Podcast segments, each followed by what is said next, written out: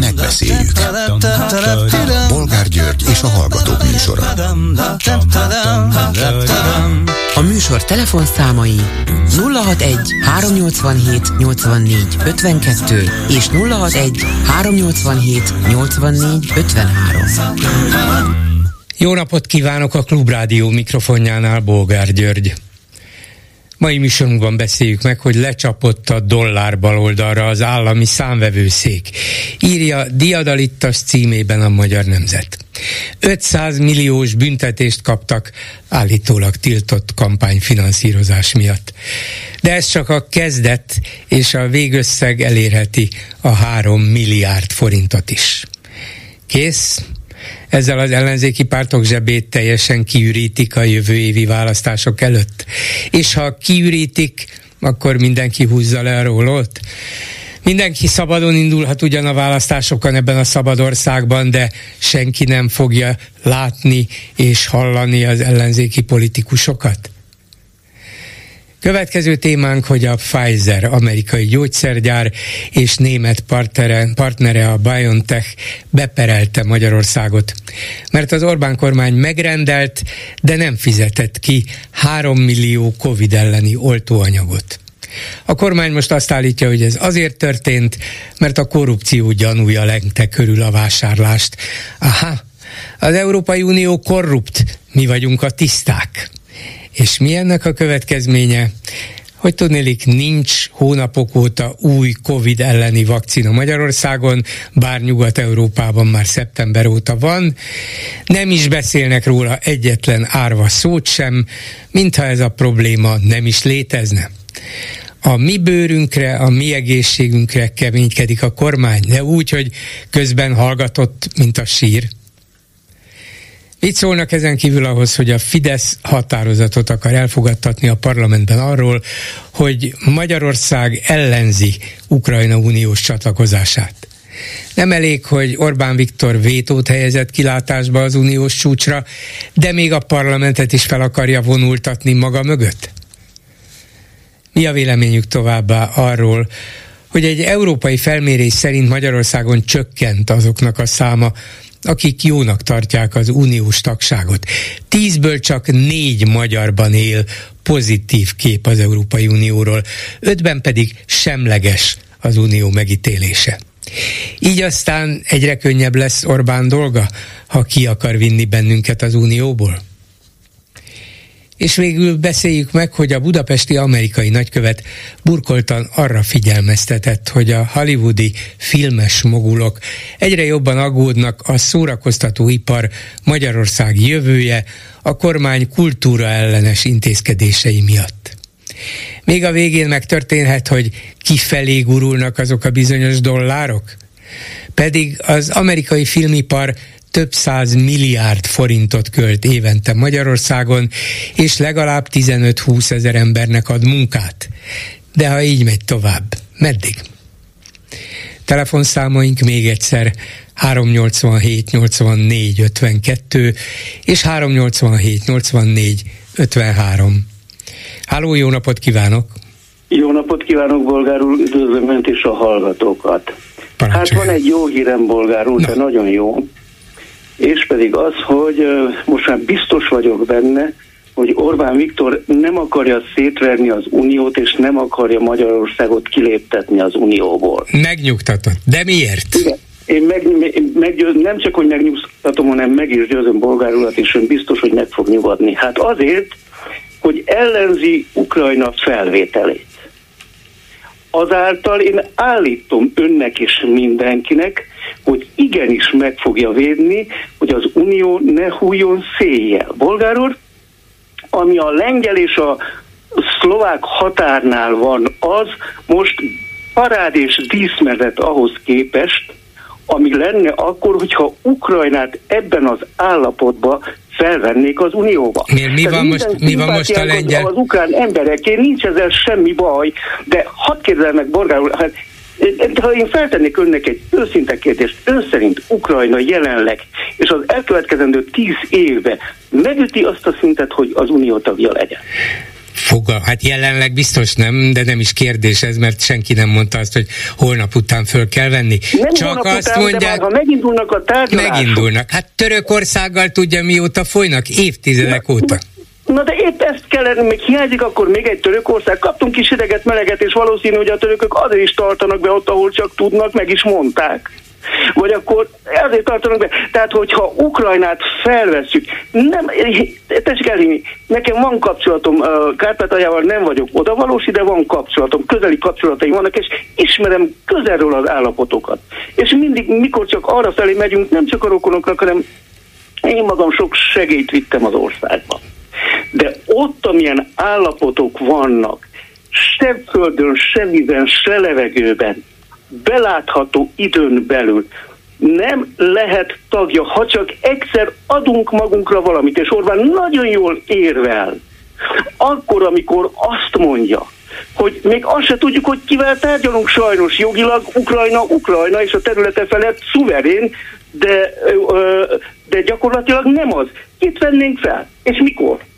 Ezt most nem értettem. Hát azért nem szuverén a területe fölött, mert Oroszország elfoglalta 20%-ot. így van, így van. Hát így van, ezt tudjuk mondani. De miről tárgyaljunk és mit? Hát arról Ukrajnában. kéne tárgyalni, ha engem kérdez, bár soha nem tárgyaltam egyetlen ország felvételéről sem, hogy ha Ukrajna csatlakozni akar, és mi fel akarjuk venni, akkor ezeket és ezeket a feltételeket kell teljesíteni. Így kell átalakítani a demokratikus intézményrendszert, ilyen szabályokat kell bevezetni, ilyen törvényeket kell elfogadtatni, ilyennek kell lennie a szabadpiaci rendszernek, így kell a gazdasági szereplőknek viselkedniük, így kellene a korrupciót megpróbálni kiírtani. Van néhány alapfeltétel, amivel mindenki tisztában van, és akkor, ha minden jól megy, ha vége a háborúnak, és eltelnek azok a bizonyos évek, amelyek kellenek az átmenet nyugodt kidolgozásához, tegyük föl négy, öt, hat év múlva Ukrajna tag lehet. De miért mondjuk 50, azt most, hogy nem? Nem, nem 4, 5, 6, 50.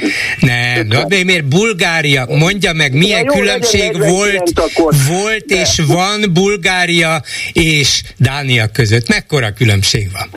Az is, az is egy, hogy mondjam, egy politikai döntés volt, természetesen se Bulgária, se Románia, de talán még Magyarország sem.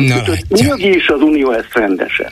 Hát akkor, és, akkor és azt mondom... Akkor, hogyha az uniónak, ha az uniónak a vezetői tényleg egy picit adnának a törvényekre és önmagukra, és az unió tekintélyére, akkor nem kompromitáltatnák magukat sem, és más előtt sem húznák el a mézes madzagot. Tehát or, uh, uh, Ukrajna minden jó szándék mellett. Teszik tudni, hogy mi van bolgárul ki nem, kimondani nem lehet, hogy mikor vet, generált, egy ember Én nem tudom, hogy mi van, de a Beregszászi magyar polgármester azt mondta, hogy nekik nagyon kellene. Hát Akár két-három éven hát belül ez az uniós csatlakozás. Hát, bolgárul semmi vita közöttünk az embereknek, az egyéneknek, természetesen, hogy kellene, ez, ez napnál világosabb, de intézményileg, országilag, törvényileg, gazdaságilag, hát egy ekkora ország, aki így el van maradva, úgy néz ki Ukrajna Beregszász környéke, az útak olyanok, hogy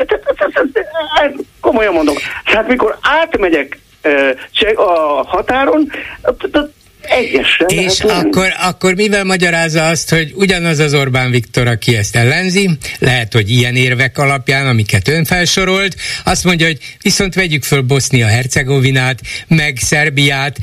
Albániát ugyan nem mondja ilyen nyíltan, de hát az is beletartozik a Nyugat-Balkánba, szóval Hát Szerbia és Bosznia-Hercegovina fényévekkel Hát Ukrajna mondjuk az a bosznia-hercegovinai helyzet, ahol például a boszniai szerb köztársaság vezetője közölte, hogy ha Trump győz jövőre, akkor meg kikiáltja Bosznia, a boszniai szerb köztársaság függetlenségét, na az például megfelelő alape arra, hogy az unió tagja legyen. Persze, hogy nem, de, de, de, de az hát unió akkor, akkor őket miért igen? Tapintani, bolgárul a lényegre tapintott rá de az, az unió vezetése nem is favorizálja Szerbiát és Bosznia-Hercegovina felvételét, míg Ukrajnáért de tárgyal nem tudom, velük, tárgyal hát, velük, hát tárgyal.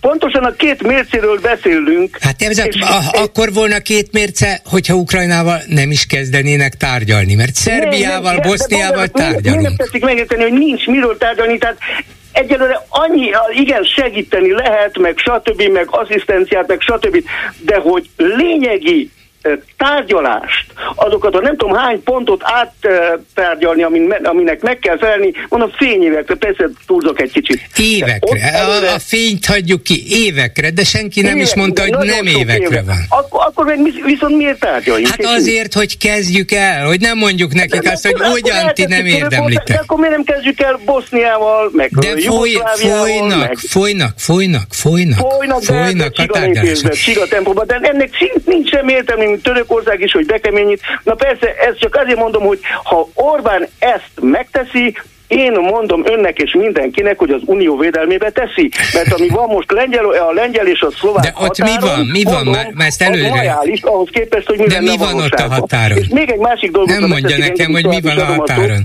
A, a Pressman úr. Igen. A Pressman úr miből, miből olvasta ki, hogy a magyar kormány antiszemita? Hát ő, ő meg valószínűleg az amerikai külügyminiszter azokból a plakátokból, amelyeken ott van hát a zsidó ja, származású hát Alex Soros képe. is, mert ott van, vagy micsoda Ursula von der, de hát lehet, van, egy, van benne, igen, ez is. Tehát komolyan mondom, hát ha adunk Igen, de, de figyeljen ide egy pillanat. A, az Igen. egész nemzeti konzultáció, aminek a támogatására ez a plakátkampány született, az Brüsszel ellen irányul, az Európai Unió ellen. Erre behoznak egy oda nem tartozó, amerikai zsidó üzletembert, aki mondjuk a soros birodalom vagy a soros által támogatott nemzetközi emberi jogi szervezetek irányítója, vagyis nem tartozik az Európai Unióhoz, de egy ilyen titokzatos háttérzsidót mégiscsak oda raknak arra a plakátra. hogy amerikai zsidó a plakátra? Jaj. Hát akkor, akkor de, Na de most hülyének akkor, kell lennünk akkor, ahhoz, hogy ezt tudjuk. Hülyének de kell lennünk. Ilyen logikával minket a bálnák el fognak nyerni minden esetre a Pressman tudja ki az, ön is a tudja, hogy ki az. Pressman, Pressman ne, fogla, ne legyen nagykövet és ne konzul és ne helytartó, mert nem, ez a helytartó, ez helytartó. nem helytartó, a szövetségesünk, a legnagyobb, legerősebb szövetségesünk, helyi képviselője, helyi megbizotja az amerikai kormány véleményét mondja el, nem a sajátját. Nem, nem, nem, a az, saját a, véleményét mondja el. Honnan tudja? Biztos, hogy nem az amerikai kormány véleménye volt az, hogy ami ki lett téve a kisoros a plakátra, ettől a magyar a kormány azt rége, biztos, Régen elhallgattatta volna az amerikai külügyminisztérium a nagykövetet, ha nem ez volna az amerikai kormány Ó, hát véleménye. Hát most el vannak azok foglalva az ők nem mindig, mindig van. Köszönöm, hogy meghallgatott. Én mondom, mindenki, mindenki nyugodjon meg. Meg Orbán vagyunk nyugodva. nem fogja szétve elveszíteni, mert ha Ukrajnát nem léptetjük be, akkor még az uniónak sok hosszú éve van. De legalább egy mindenkire. dologban egyetértünk, semmi másban úgy látom, de ebben igen, hogy ön sem szeretné, ha nem, távoznánk nem, az unióból. Nem, Jó, nem. rendben. Magukra. Minden jót Köszönöm, viszont hallásra. A telefonnál pedig Jakab Péter, országgyűlési képviselő, a Néppártyán mozgalom elnöke. Jó napot kívánok! Jó napot kívánok, üdvözlöm Önt is és a kedves hallgatókat is. Úgy látom, hogy önt, illetve a mozgalmát nem érinti közvetlenül, vagy ki tudja még mire képes az állami számvevőszék, viszont azt a pártot, amelyet ön a 2022-es választási kampányban még vezetett, a Jobbikot, igen, mert az állami számvevőszék e pillanatban körülbelül 500 millió forinttal, és várhatóan összességében 3 milliárddal fogja megbüntetni ezt a hat ellenzéki pártot állítólagos tiltott kampányfinanszírozás miatt. Először arról kérdezem, hogy ön szerint lehet-e ebben valamilyen tényleges jogi alap, amire hivatkozva, hát hivatkozni mindenre lehet, de olyan valóság, olyan tény, amire amire ki lehet szabni ezt a bírságot?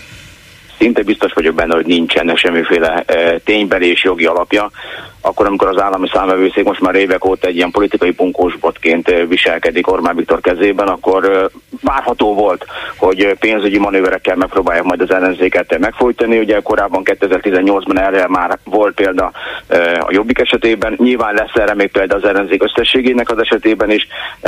Tehát ezért mondom azt, hogy, hogy várhat még az ellenzék az új és előrehozott országgyűlési választás követelésével, de minden egyes nappal rosszabb lesz az ellenzék helyzete anyagi szempontból minden fénykép, és ha nem kezdenek el dolgozni, akkor minden más szempontból is. Hozzáteszem, hogy a néppártyán mozgalom állami támogatás nélkül működik, tehát tőlünk a sok mindent elvenni nem tudnak, és akkor, amikor a medián 5%-ra mért bennünket, akkor azt is ki lehet jelenteni, hogy alapvetően azért pénz nélkül is lehet eredményt elérni, hova tovább ezzel a rezsimmel pénzügyi szempontból soha nem leszünk versenyképesek, de megdolgozni viszont meg tudunk a választókért el kell kezdeni. Jól emlékszem, hogy még a 18-as választások előtt a Jobbikot körülbelül 600 millió forintra büntették? Vagy még annál is több? Az egy, az egy egymilliárdos egy összeg volt, tehát évekre lényegében anyagilag meg is bénította a párt működését.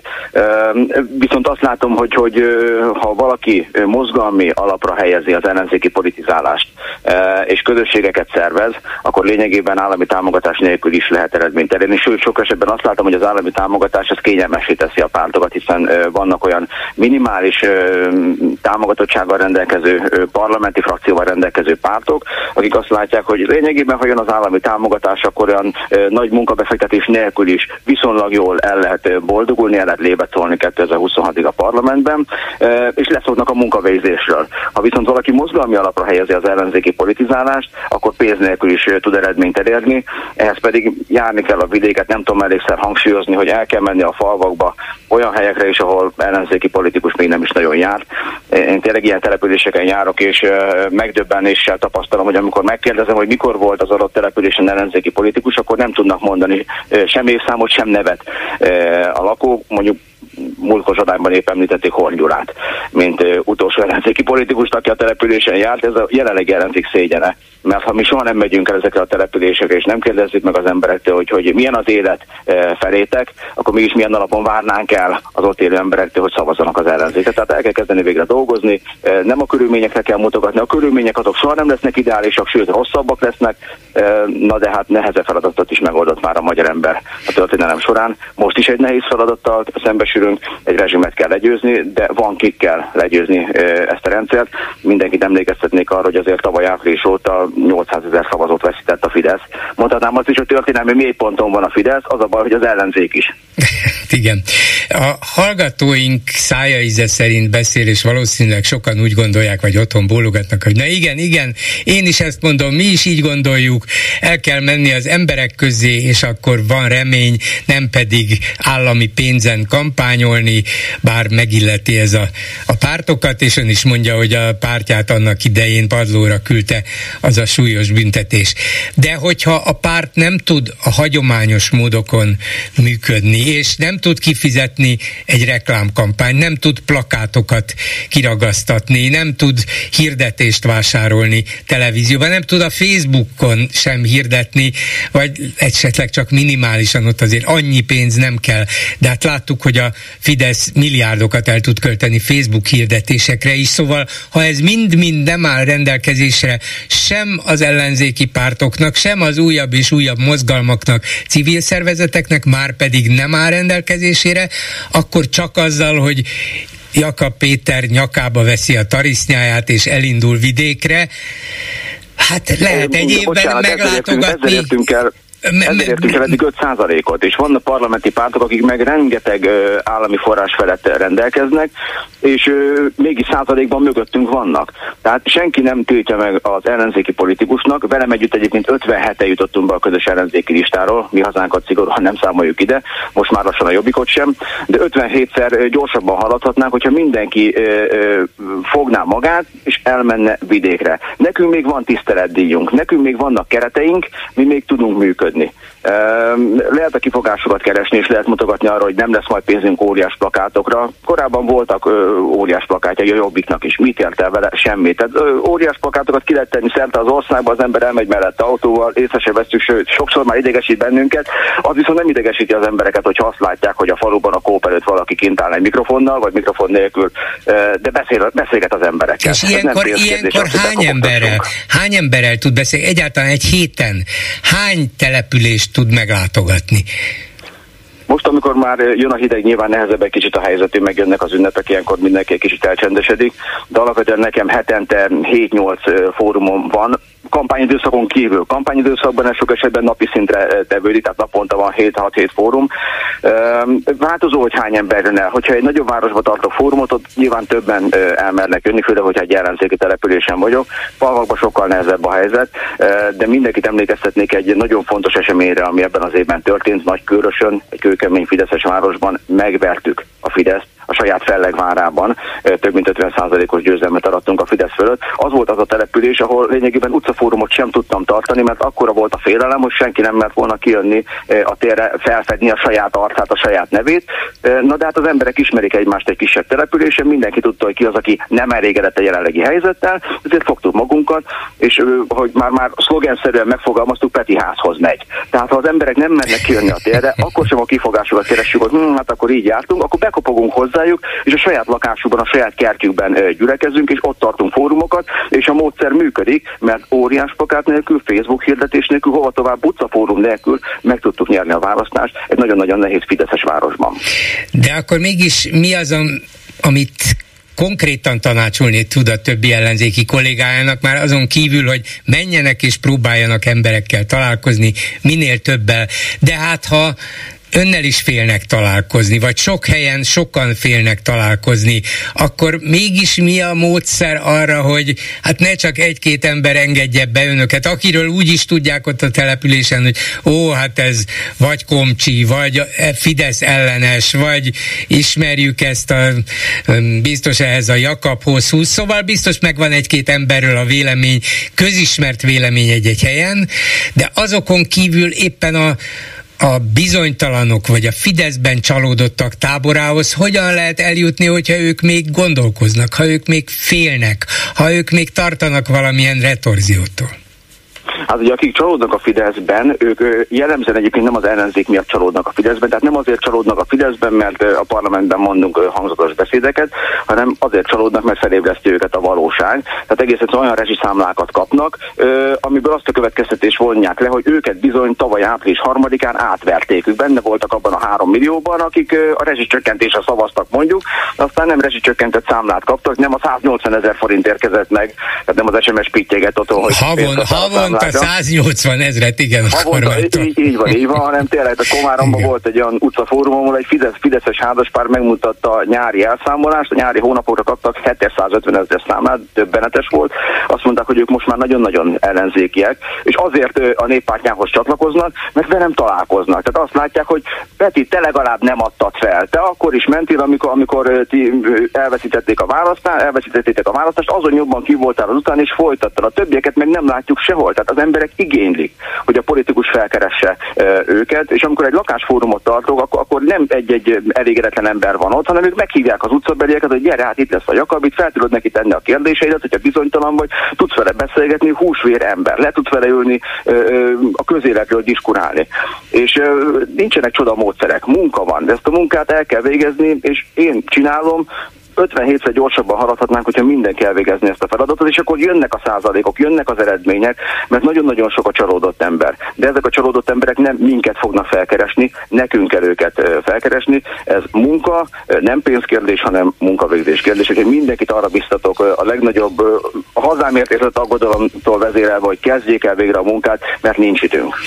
Hát örülök, hogy a milliárdos, bár önt közvetlenül nem fenyegető elvonás ellenére ön bizakodó, hát ha akkor 57-szeresre is lehet növelni az ellenzék hatékonyságát vagy működésének eredményét. Minden jót kívánok, viszont hallásra! Bízunk benne. Köszönöm szépen a lehetőséget, minden jót! Háló, jó napot kívánok! Üdvözlöm, bolgár úr, Tamás vagyok, és egy pár szóra föltartanám önöket, ha szabad, és hadd mondjam előzetesen azt, hogy én nagyon nem csípem azt, amikor valaki leírt mondat, gondolatait felolvassa. Azt hiszem talán ön sem annyira szereti. Most rendhagyó módon hadd had, had kérjem ezt kivételesen hogy valamit felolvasson, megírt valamit előre? Ezt három, három cikk, nem, nem, konkrétan nem. Ez most annyiban változik, hogy ez egy ez egy, ez egy ö, ö, ö, hétvégi cikk, az a megtiszteltetés ért, hogy egy hétvégi cikket a népszava leközölt, ami nyilván nem egy helyenbe történt, hanem egy pár napig gondolkodtam rajta. Uh-huh. Azért sajnos én nem vagyok ilyen észezgéber, tehát ilyen újságíró típusú, ezért nekem ehhez egy kis idő kellett. De talán érdemes ezt meghallgatni. És miután gondolom már a népszabadságot nem, de a népszavát sem túl sokan, vagy nem a hallgatók közül nem mindenki olvassa, ha megengedi, akkor ezt a három percet hadd kérjem kivételesen, és felolvasnám ezt, amit Hát, mély lélegzetet veszek, de kezdje el, Tegye. legfőjebb közbeszólok, jó? Igen, igen, igen, megpróbálok no. nagyon röviden, jó? Az, az ezzel a jobbratolódással, szélső jobbratolódással kapcsolatos, annyit hagy mondjak, tehát azért nem, nem ilyen öncélú szájtépésről van szó, megdöbbentett, ami Hollandiában történt ezzel a Wilders nevű szőkite, szőkehajú 60 éves fasiszta miniszterelnök jelöltel történt. Hollandiában ugye tudjuk a, a tényleg a liberál, liberalizmus fellegvárába, nem? Hát azt hiszem, persze, persze. Európai Unió Engem is megdöbbentett, én valahogy úgy érzem változatlanul, hogy itt átszakadt egy gát, és ez nagyon veszélyes egész Európára. Döbbenet. Döbbenet, nekem a lányom kint, ha szabad ennyi privát megjegyzést, másodéves egyetemista. Én kérdeztem tőle, hogy van-e valami rálátásuk erre, hát ők nem nagyon ez, foglalkoznak ezzel, élik a kis saját életüket, a kis saját világukat, tehát nyilván nem ezzel foglalkoznak, de azért erről már ők is hallottak. Ugye, és mikor azért kell imádkozni az embernek, hogy hogy nehogy ez, ez, a, ez a tróger, már bocsánat, ö, ö, ö, ö, kormány tudjon alakítani, mert még ez közel nem biztos, hogy ez így is lesz. Hát mit mondjak, de nem, nem feltétlenül most Hollandiára fókuszálnék, nagyon gyorsan ezt elolvasom, amit írtam. Igen. Itt van előttem az újság, ami, ami, ami, ami a szép szó. Az a cím, hogy vigyázó szemetek Varsóra vessétek ők meg tudták csinálni, mi, mi, ne, mi sem vagyunk alávalók. Tegyük meg, Fia, ha fiatal vagy, akkor magadért, ha öreg, akkor a fiatalokért. Ha fiatal vagy, akkor büszkeségből, ha öreg, akkor tapasztalatból. Meg azért, mert így nem mehetsz el. Mert ezek itt nem fognak megállni. Mert már nem tehetik. Ébresztő. Hát mit művelnek velünk? Ezt akartuk 90-ben büszkén és boldogan? reménykedtünk, hogy mi voltunk, mi, mi voltunk a minta, és mi lett belőlünk? Elsőből a lesajnált megvetett utolsó. A mérhetetlen rablást, és az ország ö, talán pár év alatt kiheveri, de ezt a szellemi pusztítást, a szisztematikus kettéosztást nemzedékek fogják megszenvedni. A gyermekeinket sajnálom, hogy nem tudunk, ha így folytatódik, egy megbecsült országot hátrahagyni, ahol 30 év után evidencia a demokrácia és a jogállam aminek most csak a máza van meg. Ahol a hatalom legfőbb fegyvere nem az úszítás, a világot másképpen, másképpen elképzelőkkel szemben. Mi kiváltságos korban születtünk. 80 éve lényegében nincsen háború, bár az orosz-ukrán és az izraeli nyilván felkavarta a világot. Az elmúlt évszázadokban a rövid élettartam, a hatalmas mértékű gyermekhalandóság, a borzasztó betegségek és az óriási többség számára a nélkülözés, a nyomor volt a társadalmak osztály része. Itthon mi a helyzet? Mert az, oszt, mert az olló eszméletlenül nyílik. Ez nyugaton is nagy gond, pedig ott azért az átlag, átlagos milliárdosnak az elődeik révén nem 13, hanem 100-200 év kellett a meggazdagodáshoz. Nem véletlen, hogy Trumpnak az lecsúszóban, fi, lecsúszóban lévő fehér munkásosztály a legfőbb, legfőbb szavazóbázisa. Itthon hasonlóképp a legszegényebb, megvezetett, megfélemlített, minden e- információtól elzárt, leginkább kis településen élő százezerek alkotják a bázisukat. Jó 30 éve más volt Európa és Amerika is. Akkor még talán tele voltunk reményekkel, hogy végre eljöhet a sokunk által e, áhított új világ, a több pártrend. Haló? Itt vagyok, Haló? figyelem, még nem szóltam Csak közben. Becsipogott, bocsásson meg. A több pártrendszer, a vélemény és sajtószabadság, a szabad utazás és a vállalkozás lehetősége. Azonban valami már akkor megbicsaklott. Hirtelen 800 ezeren váltak munkanélkülévé, akik jobb esetben korkedvezményes nyugdíjba vonultak, vagy kényszervállalkozók lettek. Ők azt gondolhatták, ez a demokrácia, talán nem ezt érdemeltem. Nincs valami hasonlóság most a végeken? Amikor az ember a tűzifát sem tudja kifizetni, akkor a demokráciára vágyik. Csak ki kell használni a helyzetet a hatalomnak, mert arra van kapacitása. Jó pár évig nyugalom volt, aztán jött 2008 Amerikából. Milliók szegényedtek el, és a gazdasági válság átterjedt a mindig is sérülékenyebb Európára. Az USA-nak szerencséje volt, úgy hívták Barack Obama.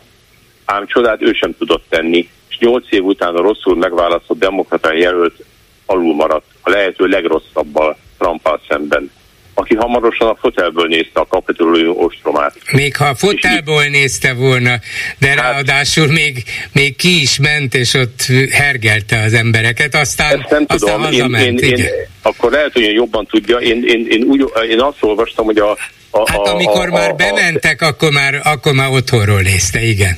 De igen? El, előtte lázította őket ott hogy a, a saját családtagjai mondták, a gyerekei, hogy apa, ne ezt, igen. ne ezt, ne ezt, ne, és ott ült és nézte. Ez valami döbbenet. Igen. Egy amerikai elnöktől. Igen, és, és hát még... még csak most tartunk ott, hogy vádat emeltek ellene, a tárgyalás hát, még el se az Isten, hogy az élete végig varják be a börtönbe. Adná a jó Isten és akkor még, bocsásson meg, Igen. akkor folytatnám, hogy tényleg pár szó még. Jó pár évig nyugalom volt, aztán jött 2008 Amerikából. Milliók szegényedtek el. A gazdasági válság elterjedt a, a mindig is sérülékenyebb Európára.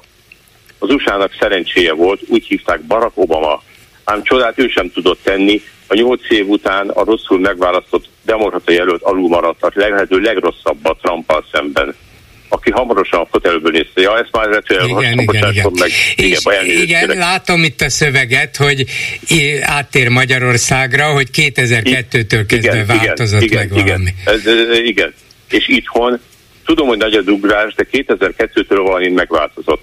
Ebben az évben a veretes mondat, mely szerint a haza nem lehet ellenzékben, OV, kezdte kifejteni áldásos hatását. 2010-től pedig elkezdődött valami borzalom Egyébként hozzáteszem, ezt magam is barátaimmal 30-40 éves barátságok szüntek meg. Döbbenet, na nem tudok erre mit mondani. Folytatom a cikket. Családi, rokoni, barátság, baráti kapcsolatok ö, kezdtek tökre menni. Sokan, akik akkor ellenzékbe kerültek, idézőjelbe véve, milyen elgondolkodtak azon, hogyan lehetnek egyszerre ellenzékek és hazafiak is. Na azt már nem.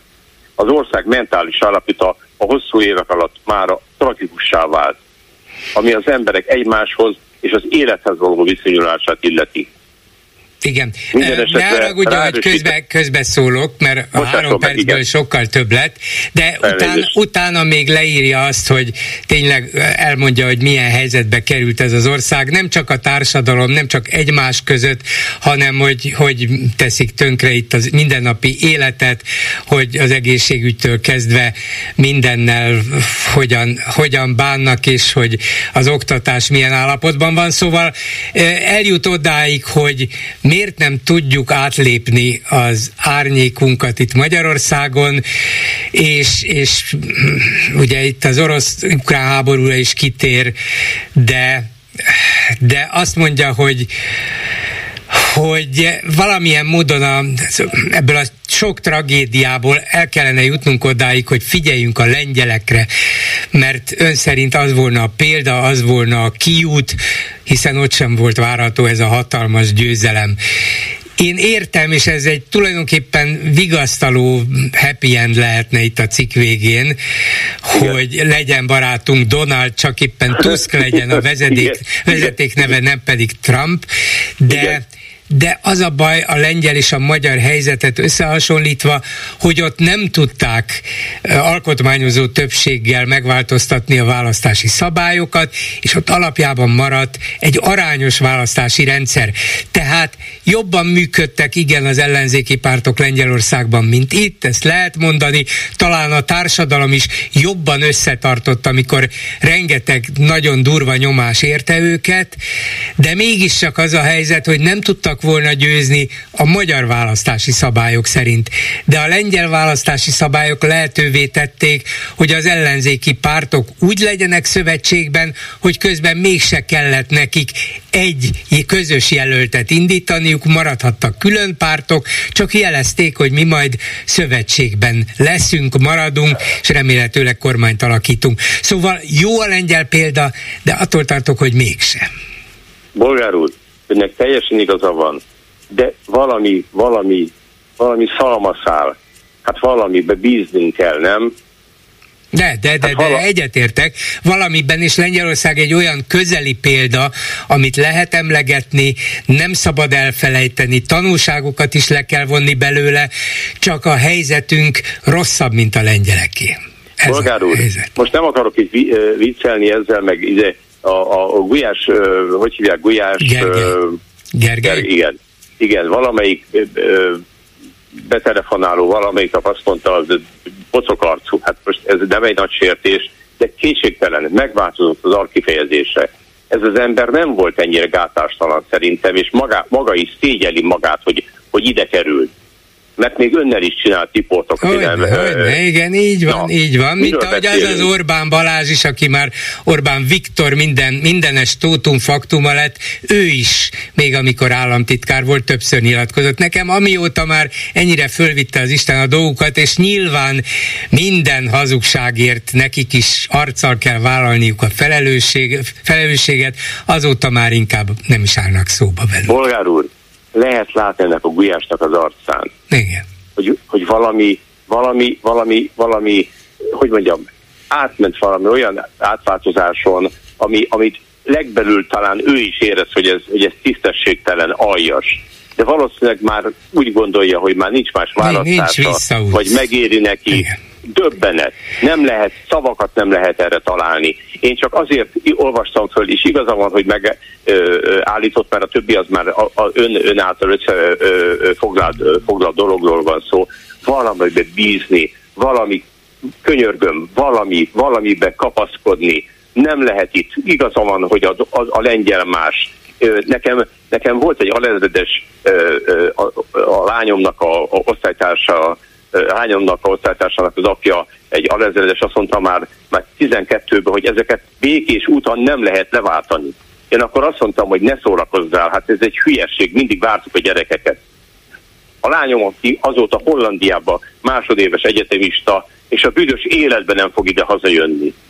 Tudja, ez milyen érzés az embernek? Rossz, rossz, rossz, rossz, és reménytelen. Miről beszélünk? És az ember akkor igen. megmondta ez a katonatiszt, hogy ezek ö, nem fognak, ezeket nem lehet, nem tudom honnan vette, akkor még hülyeségnek tartottam. És mennyire igaz lett rá tíz évre. Úristen! Köszönöm szépen, minden jót Köszönöm kívánok. Szépen, minden jót valami kívánok. remény mindig van. Köszönöm, viszont hallásra. A vonalban pedig Komáromi Zoltán, országgyűlési képviselő, a Demokratikus Koalíció árnyék kormányának egészségügyi minisztere. Jó napot kívánok! Jó napot kívánok! Hát kiderült, hogy miért nem tud ön sem, én sem, más sem.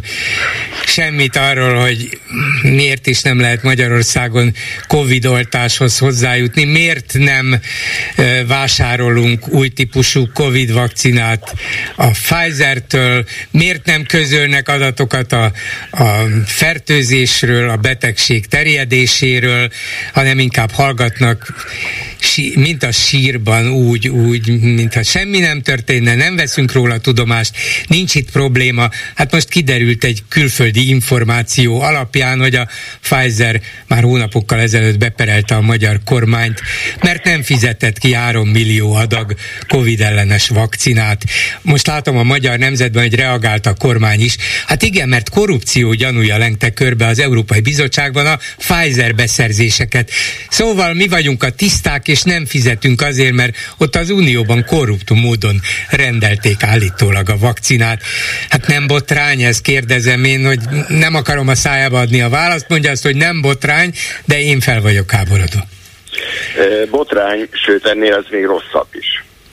Ugyanis múlt héten az Országgyűlés Népgyűlöleti Bizottsága elé járt Pintér Sándor miniszter úr, minden évben ugye egyszer beszámolási kötelezettsége van a kormánytagoknak az illetékes bizottságok előtt, és tulajdonképpen most nem is egy év, hanem másfél év telt el, mert március, tavaly május 18-án volt a miniszterjelölti meghallgatása Kintér Sándornak, és hát készültünk, hogy megkérdezzük azokat a kérdéseket a parlamenti bizottság nyilvánossága és jegyzőkönyve előtt, amire egyébként nem válaszolnak. Mert hogy hiába teszünk fel írásbeli kérdéseket, körülbelül ö, kiszámítható a panel, hogy Gyurcsány, Soros, Brüsszel egyébként kommunisták. És semmire nem válaszolnak, tehát Rétári Bence ö, szerintem ugyanazt a papírt veszi elő minden egyes ö, ö, ilyen válasznál, és a magára a kérdésre nem válaszol, hanem Gyurcsány, ö, Soros, Brüsszel kommunisták. Na most ott volt a bizottság előtt a miniszter, Selmeci Gabriella szenátor asszony első napirendi pont előtt ügyrendi javaslattal élt, három percet beszélhet minden ö, ö, képviselő, hogy ne raboljuk el szegény miniszter úrnak az idejét. Na most a miniszter úr nagyon tisztességesen a bizottság elnökével megbeszélte, hogy két-két és fél óra időtartamba áll a rendelkezésünkre. Gyakorlatilag az összekészített 16 kérdésemből, amiből egyébként a, ö, vonatkozott a, a védőoltásra, vonatkozott a járványügyre, vonatkozott az iskolai egészségnevelésre, vonat, nagyon sok mindent készítettük, amire nem kaptunk az elmúlt egy éve választ. Három percnél már a Fidesz frakció már csöngetett, zörgött, gyakorlatilag ö, komédiává, cirkusszá degradálta a bizottság munkáját, ugyanis egyszerűen nem tudtuk föltenni a kérdéseinket, és ez is közte volt. Annyit tudunk, hogy a Magyarország kormánya egyszerűen a védőoltásból és a járványügyből is egy politikai kérdést csinál, egy szuverenitási kérdést csinál, ugyanis nekünk inkább a kínai és az orosz vakcinát kellett megvenni, és ugye beoltani vele a lakosságot akkor, amikor még ez a vírus, ez életveszélyes volt, és már akkor vita volt, hogy a Pfizer az jó-e, meg hogy mennyire jó-e.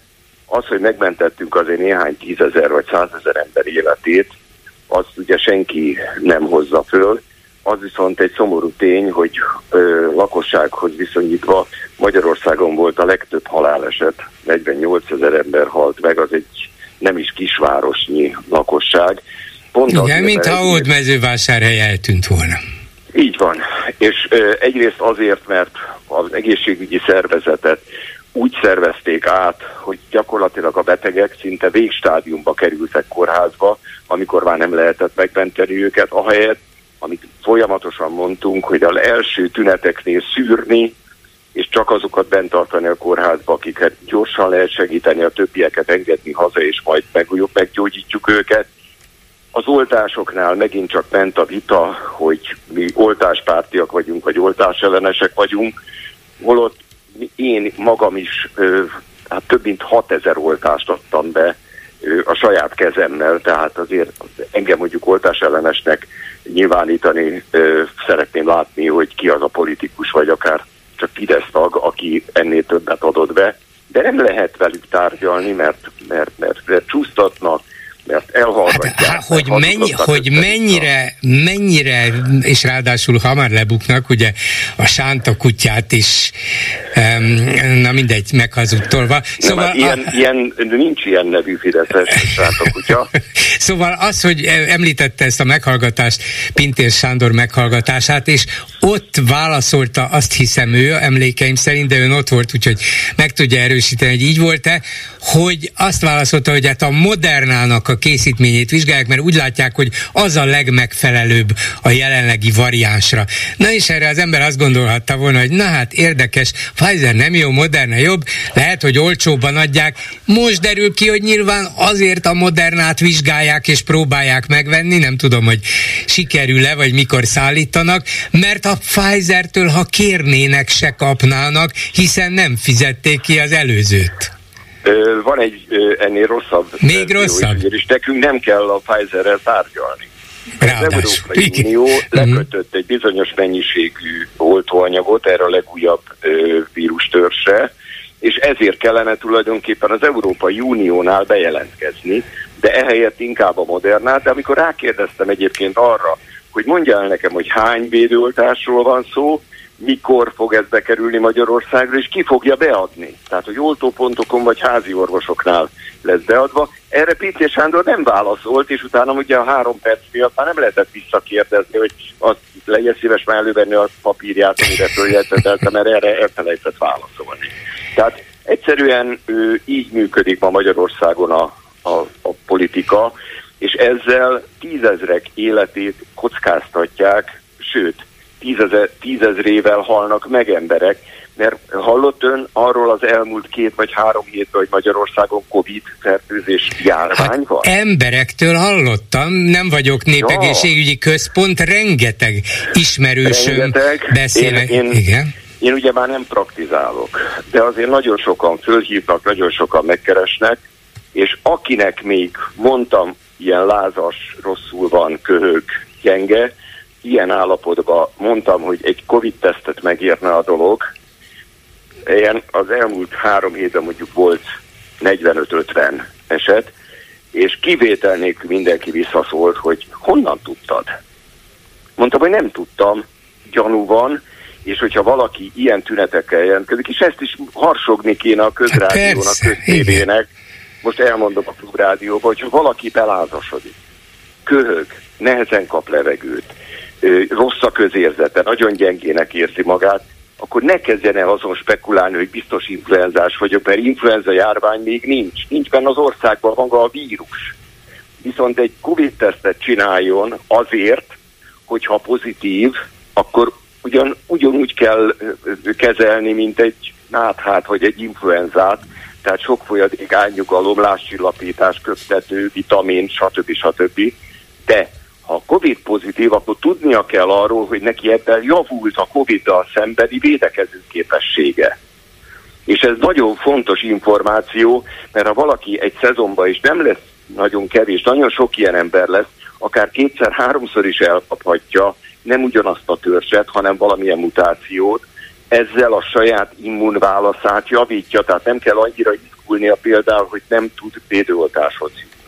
Minden esetre arra is figyelnie kell, hogy lehetőleg a közösségtől maradjon távol, mert másokat Így meg megfertőzhet. Így van, de a családtól nem tud távol ah, maradni, persze, tehát valószínű, igen. hogyha valaki beesik egy ilyen fertőzésbe, akkor valószínűleg a családot is meg fogja fertőzni, de akkor a család is föl tud készülni rá, akkor már előtte több folyadékot iszik, előtte D-vitamint szer. Tehát itt egy kicsit, hogy mondjam, mint a harapós kutyát tartsuk szem előtt, tehát hogy ne forduljunk neki hátat, mert akkor biztos, hogy meg fog harapni. Tehát itt most, és egy, egy országnak kellene oda figyelni rá, hogy a villamoson, trollin, buszon használjanak ma. Az, azt mondja körülbelül. meg még nekem, igen, azt mondja meg nekem még legyen szíves, hogy mi magyarázza azt, mivel mégis csak ismeri ezeket a mechanizmusokat, viselkedésmódokat, amiket a kormány és hatóságai bemutattak, miért tesznek úgy, mintha ez nem létezne, mintha ezt le lehetne tagadni, miért nem végzi a Nemzeti Egészségügyi Központ a dolgát, és mondja azt, hogy ezen a héten ennyi és ennyi fertőzést jelentettek, sokat nyilván nem, mert bejelentési kötelezettség kötelezettség nincs, de mindenkit arra kérünk, hogy vigyázzon, hordjon lehetőleg maszkot, és így tovább. Akkor, hogyha tömegbe megy, vagy sok ember közé megy, és valamilyen tünetei vannak, miért nem lehetne ezeket a minimális dolgokat elvégezni? Miért? Ennek két oka van. Az egyik az, hogy a politika mindent ural. Tehát, hogyha a Pasa kiadja a parancsot, volt annak idején Major Tamáséknak egy ilyen rádiókabajéja, ha a pasa kiadja a parancsot, akkor mindenkinek azt kell csinálni. És az, hogy Orbán Viktornak milyen járványügyi ismeretei vannak, arról ugye nincsenek ö, nagy, ö, hogy mondjam, ö, ötleteink, de hogy a környezetében nincs egyetlen egy ember, aki ért a járványügyhöz, abba biztos vagyok, és innentől kezdve mindenki a saját szakmai, politikai karrierjét kockáztatja, aki ellen mond Orbán Viktornak. Ez az első válasz. A második válasz, hogy akik a közvetlen döntéseket hozzák, a minisztériumban, Nemzeti Népegészségi Központ, dilettánsok, most már többszörösen bebizonyosodott, hogy abszolút nem értenek a szakmához. Mindenféle, ö, ö, hogy mondjam, szép körítést tesznek a saját szakmai tapasztalatlanságuk okán közzé, és emiatt emberek halnak meg, emiatt az egészségügynek sokkal több beteggel kell foglalkozni, mint amennyivel lehetne, mert ha egy lakosság, egy nép elkerüli a járványt, akkor ugye teljesen logikus, hogy csökkenni fog a fertőzöttek száma, kevesetten kerülnek háziorvoshoz, kevesetten kerülnek kórházba, ehelyett ugye nincs védekezés, egy szó nem esik arról, hogy, hogy még influenzáról ugye szó nincs, de Covid járvány van, és innentől kezdve ennek az egésznek nem a szakmai megoldása irányába megy az ország, hanem a politikai, kommunikációs propaganda irányba, ami gyakorlatilag iszonyatos veszélyeket hoz magával, és éppen ezért mondom azt, hogy egy ország, aki így működik, az megérdemelne egy normális politikai vezetést, megérdemelne egy normális szakmai vezetést, hogy a, a, a országos intézmények azok ne azon dolgozzanak, hogy a saját fénye, ö, nimbuszukat fényesítik, hanem ténylegesen a lakosság érdekében hozzanak intézkedéseket, tájékoztassanak mindenkit a valós veszélyekről. Köszönöm szépen Komáromi Zoltán országgyűlési képviselőnek, minden jót, viszont hallásra! Röviden csak két témát a ma délutániak közül. Az egyik, hogy lecsapott a dollár baloldalra az állami számvevőszék, írja a diadalittas címében a Magyar Nemzet. 500 millió forintos büntetést kaptak állítólag tiltott kampányfinanszírozás miatt. Ez még csak a kezdet és a végösszeg akár 3 milliárd forint is lehet. Ezzel kinyírják az ellenzéki pártokat a jövő évi választás előtt, lényegében nem lesz miből kampányolniuk. Jakab Péter egy órával ezelőtt őt, illetve az ő mozgalmát nem érinti ez a büntetés. Azt mondta, hogy nekik így se volt pénzük, így sincs, de ettől még lehet kampányolni, lehet az emberek közé menni, talán megváltoztatják az eddigi gyakorlatukat az ellenzéki képviselők, politikusok, és igyekeznek minél többet a szavazók, a választók között lenni. Hát ebben biztos, hogy van megfontolandó érv és javaslat, de kérdés az, hogy pénz nélkül mégis mire lehet menni a bármennyi pénzt felhasználó fidesz szemben. És a másik a Pfizer, amerikai gyógyszergyár és német partnere a BioNTech, amelyiknek Karikó Katalin Nobel-díjas az alelnöke volt egész a legutóbbi időkig. Beperelte Magyarországot, mert az Orbán kormány megrendelt, de nem fizetett ki 3 millió Covid elleni oltóanyagot. Ezt a tényt a magyar kormány mind a mai napig elfelejtette közölni, mint ahogy arról se beszélt, hogy miért is nincs új Covid elleni oltás pedig a Pfizer ilyet előállított, az Unió meg is vett, de Magyarországon erről egy szó sem volt. Most azt állítják egy kiadott közleményben, hogy azért nem fizették ki ezt a három millió adatot, adagot, mert eh, különböző korrupciós gyanú lengte körül az Unió Covid vakcina beszerzéseit. Na most, hogy milyen gyanú volt ez, és hogy ezért miért is nem kellett volna a magyar kormánynak kifizetnie azt az árat, amit a Pfizer kért az Európai Uniótól és más országoktól is, az ebből nem derült ki. Mint ahogy azt se tudjuk, hogy mikor lesz oltóanyag Magyarországon, ami az új variánsokra is alkalmazható, és amit például Ausztriában szeptember óta bárki igényelhet. Pedig mintha ők is az Európai Unióhoz tartoznának, nem? 387 84 52 és 387 84 53 a számunk. Háló, jó estét kívánok! Tiszteltem, bolgár úr, és üdvözlöm a hallgatótársakat, és Frankfurter Márta vagyok. Parancsoljon, doktornő, igen.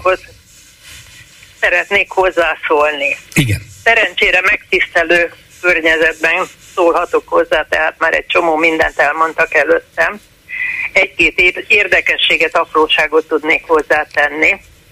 Az egyik, hogy Európában már három darab a legújabb variánsra való oltás van forgalomba. A harmadik az a Novavax XDB 1.5 nevű vakcinája. Neki se tartozik a magyar kormány, tehát lehet, hogy, lehet, hogy ebből veszünk. Ez egy lehet, úgynevezett fehér, fehérje platform, ez nem MRS vakcina. Uh-huh. De szintén használható. Mert a másik fajta a pfizer illetve a moderna ugye? A Moderna az ugyanúgy mRNA-s vakcina, mint a pfizer Igen. De abból is létezik az új variánsok ellen. Igen, igen, és ez a Novavax is az új variánsokra való. Akinek az alapozó három oltása nincs meg, az még hogyha hozzájut, akkor ez a, a kétféle vírus tartalmazó, tehát az előző, az ős omikron variánsra leporolt variációt adassa be magának, mert jobb a semminél.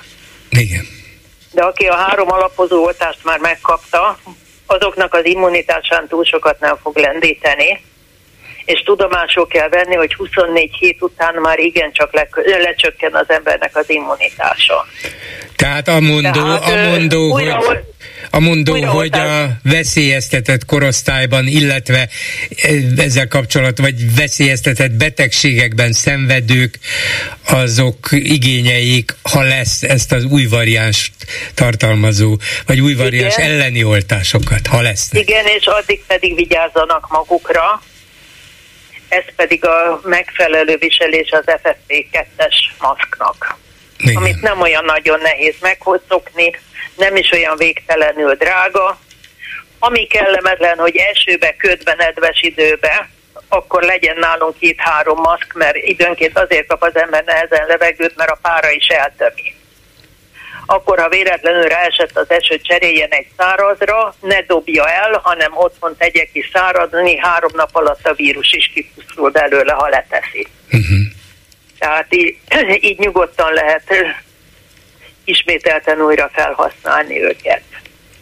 Ami még fontos, hogy ha van gyógyszerész vagy gyógyszertári dolgozó, aki hallgatja, és tud róla, hogy Paxlovid van-e az országban, ez az a tabletta, amivel lehet kezelni. Én tavaly februárban kerestem egy idős ismerősömnek kellett volna, aki egy alapozó oltás után nem adatta be a másikat, és úgy lett koronavírusos, végül is hál' Istennek megúszta, de akkor kiderült, hogy az egész országban bár engedélye van, de nincs Paxlovid tabletta.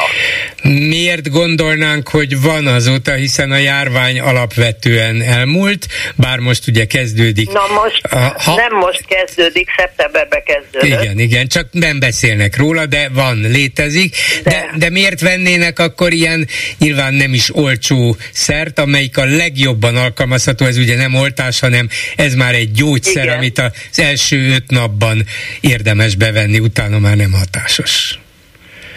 Hát, ha van, hát az ember ugye remény hal meg, igen, utoljára igen, előbb igen. hal meg az ember koronavírusba, de hát ha mégse. Igen. Na most, De ha, ha tudnak róla a gyógyszerészek, akkor esetleg szóljanak, hogy van-e, hallottak-e róla, be lehet-e szerezni Magyarországon? Igen. Jó. A járványadatokat pedig a www.nnk.gov.hu-n meg lehet találni, nem egészen pontosan és nem egészen egyszerűen, hanem különböző címszavak között elrejtve. Na, hogyan? Ez az egyik a heti tájékoztató a légúti fertőzésekről. Igen. Itt a, egy érdekes a, az influenza-szerű, meg a koronavírus gyanús betegeknek a mentőhívása, meg az influenza szennyvíz szint, meg a koronavírus szennyvíz átlagos szinteket közli egyszerre. Értem meg a Sentinel orvosoknak, kórházaknak a jelentését. Ennek egy részét a légúti figyelőszolgálat és az influenza figyelőszolgálat is. Itt azt lehet látni, hogy már a múlt héten influenza még nincs, viszont az influenza-szerű megbetegedéseknek a száma átütötte a járvány küszöböt. És ebből az influenza-szerűből arra következtethetünk, hogy ezeknek egy része vagy jó része COVID lehet a, az kimutatott vírusok alapján, hogy kiből, mivel beutaltaknál azért 20-30 százalék pozitivitása van a uh-huh. koronavírusnak, tehát azért nem, meg hány koronavírust mutattak ki a bejelentett betegekből. Ez elég egyértelműen mutatja, hogy ezek túlnyomó rész koronavírus fertőzöttek.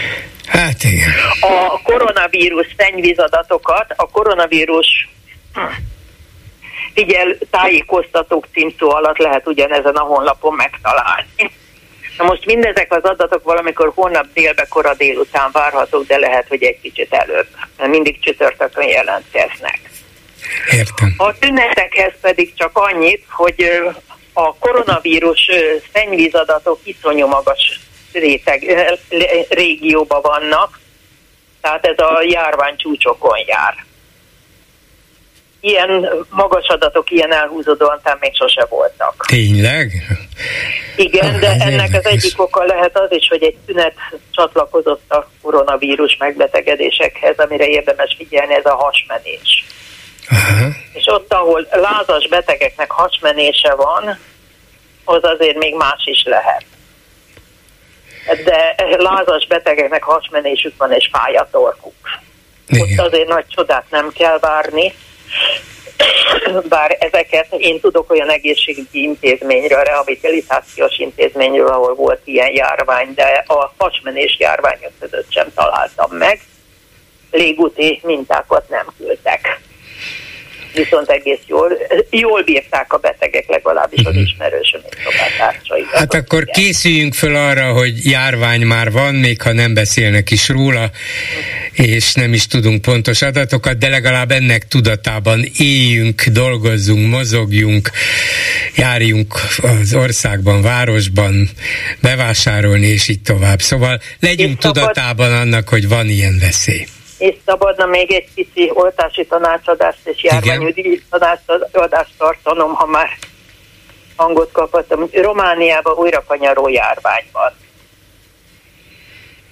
Tehát akik, akik kanyaró ellen nincsenek beoltva, illetve azok az 1978 78, 77, 78 valahogy így után születettek, akik csak egy oltást kaptak, illetve azok, akik tudomásuk szerint az ezelőtt születettek közül nem voltak kanyarósok, azok gondolják meg, hogy mennek-e Romániába, vagy oltassák be magukat, vagy pedig ha átmentek, akkor utána még be nem oltott csecsemő hozzátartozójukat ne látogassák egy darabig, úgy uh-huh. három.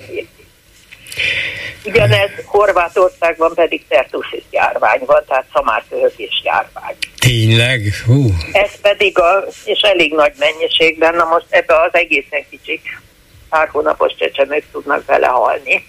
Tehát rájuk és az ő hozzátartozójukra kell vigyázni, illetve aki rendszeresen átjár Horvátországban, miután azért 10-15 év alatt kialszik az embernek az immunitása, bár a felnőttre már annyira ez a vírus nem veszélyes, de érdemes, ha beoltatja magát, illetve aki terhességet tervez. Annak sem árt, hogyha beoltatja magát, mert akkor az immun ellenanyag szintjét a csúcsra viszi, és utána fél évig védett lesz a babája, ami a legkritikusabb időszak ilyen szempontból a csecsemő. Értem. Köszönöm szépen és az információt. Igen. oltást pedig mindenki oh, igen, igen, igen, igen, az... Mert az influenzába is bele lehet halni, és ugyanazok a rizikócsoportok, mint koronavírusra, és nem csak a koronavírus tromboemboliás hatása szereti a koszorú sereket, hanem az influenzáé is. Ennyit az, és köszönöm a lehetőséget. Én is köszönöm, hogy, hogy hasznos információkkal látott el minket. Viszont hallásra, doktornő. Minden jót. A vonalban pedig Márki Zaj Péter hódmezővásárhely polgármestere, a Mindenki Magyarország a néppárt elnöke. Jó estét kívánok! Jó estét kívánok! Hát lecsapott a dollár baloldalra az állami számvevőszék, 500 milliós büntetést helyeztek kilátásba, amiből még 3 milliárd is lehet, és a magyar nemzet részletesen megírja, hogy hát persze ön profitált ebből legalábbis részben, az ön mozgalma, akkor még csak mozgalom volt, de vajon önre is vonatkozik a büntetés, hiszen ez a párt, amit ön most vezet, ez nem indult a 2022-es választásokon, akkor még nem létezett. Hát először is tegyük tisztába, tehát a mozgalom az most is megvan, tehát mi alapítottunk egy új pártot, nem a mozgalom alakult pártát. Megvannak a Kossuth körök, megvan a Mindenki Magyarország a mozgalom, és most már van egy Mindenki Magyarország a néppárt is.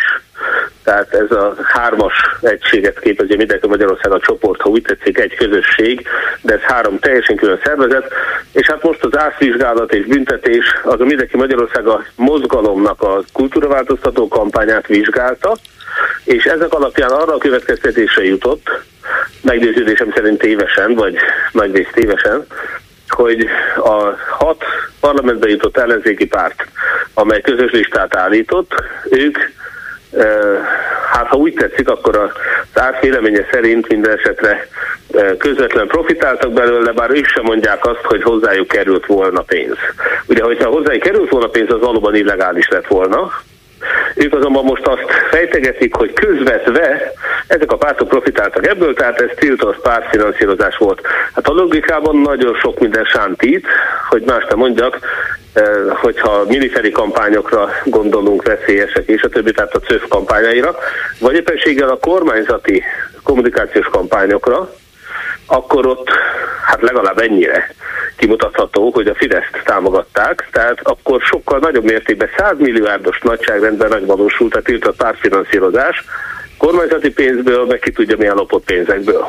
Na de azt mondja, hogy, hogy az ellenzéki pártokkal kapcsolatos ilyen kvázi közvetett bizonyíték, hát elég nehezen alátámasztható, de végül is hogy ment ezeknek a külföldi pénzeknek a felhasználása? Arról biztos, hogy van vagy volt átlátása, hogy bejött az MMM-hez pénz, és akkor ezt mire, hogyan használják?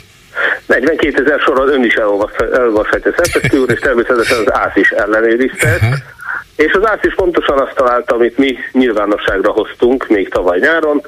E, fillére pontosan ugyanazt állapították meg, semmilyen szabálytalanságot nem állapítottak meg, amikor az ÁSZ bennünket vizsgált legalábbis, bennünket semmi erről nem tájékoztattak, és e, a NAV is vizsgálódott az esetünkben, meg az állami számbevőszék is, meg az e, adatvédelmi hivatal is, és még a titkosszolgálatok is két alkalommal. Semmilyen olyan törvénysértést nem találtak, amit meg tudtak volna említeni, semmilyen pénzmosás, külföldi ügynökösködés, hazaárulás, tiltott pártfinanszírozás, semmi, semmit nem találtak. Amit most állítanak, hogy egy példát mondjak, ők úgy gondolják, hogy ha a Mindenki Magyarország a mozgalom mondjuk elköltött 1 millió forintot a teljes kampány során összesen kékszalagokra, akkor szerintük az a hat párti kampánynak a része Aha. volt, ami hát enyhén szól is ostobaság. Ja, ja, mert, mert mondjuk látták Dobrev Klára uh, ruháján a kék szalagot, tehát akkor ő igen. is felhasználta. Aha, értem, igen, értem. igen. Jó, tehát azért ez eléggé távoli összefüggés. Én ennél sokkal közvetlenebb összefüggést látok a kormány média működése és a Fidesz és a kormánymédia hazugságai és a Fidesz győzelme között. Tehát az egyértelműen annak köszönhető a Fidesz győzelme, hogy a kormánymédia és a Kesma végig hazudták az egész kampányt a mi állítlagos programunkról. Ott valóban szerintem megállna egy tiltott párfinanszírozás 100 milliárdos nagyságrendben.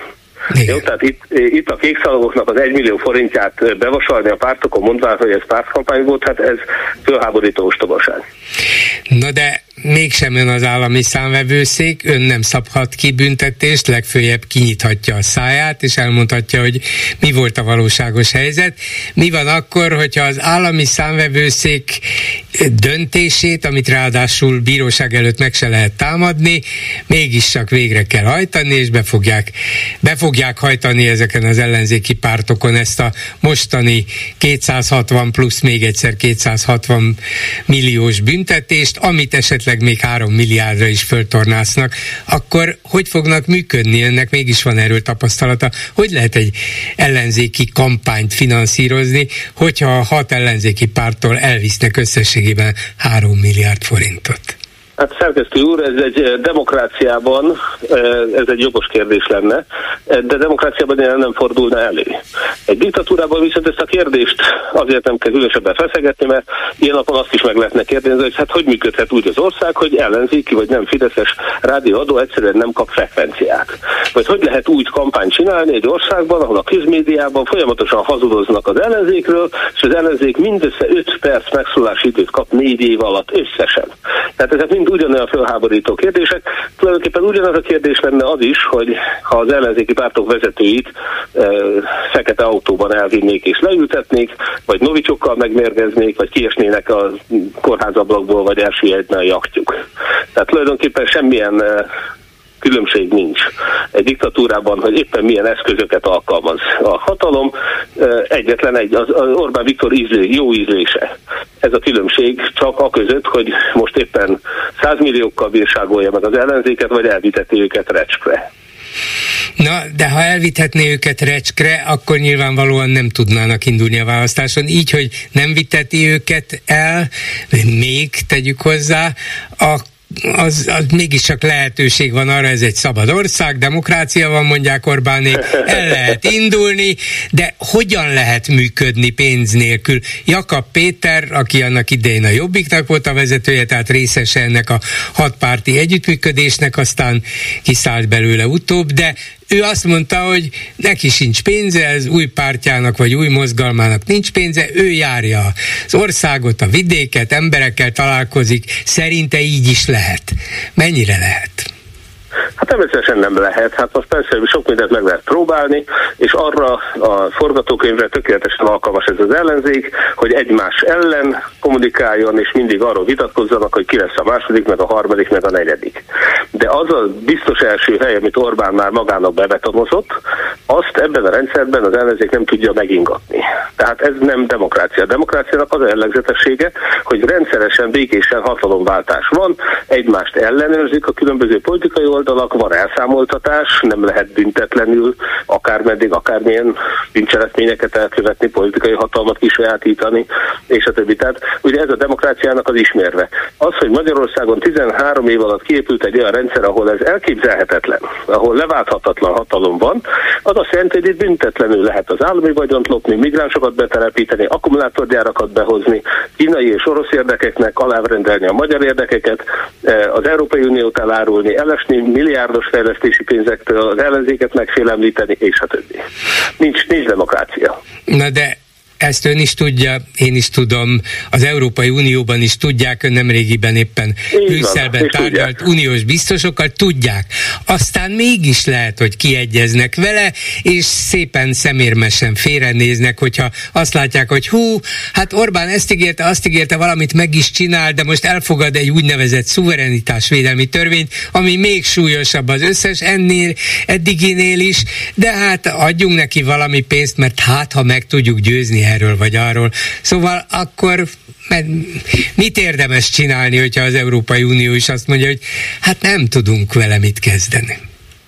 Hát az Európai Unióban is nagyon komoly vita van, ez látszik, nagyon sok, 12 politikussal tárgyaltam, köztük két, hát mondhatom miniszterrel, tehát a magyar rendszerben így lenne, ugye biztossal, e, három bizottsági elnöke, három frakciónak a vezetőivel, és nagyon megosztott. Természetesen akikkel mi beszéltünk, azok látják ezeket a problémákat, még ha minden részletét nem is ismerték annak, amit e, áttárgyaltunk, e, de mégiscsak ők arra rendezkedtek be, hogy az Európai Unió tagjai, azok betartanak bizonyos közös szabályokat.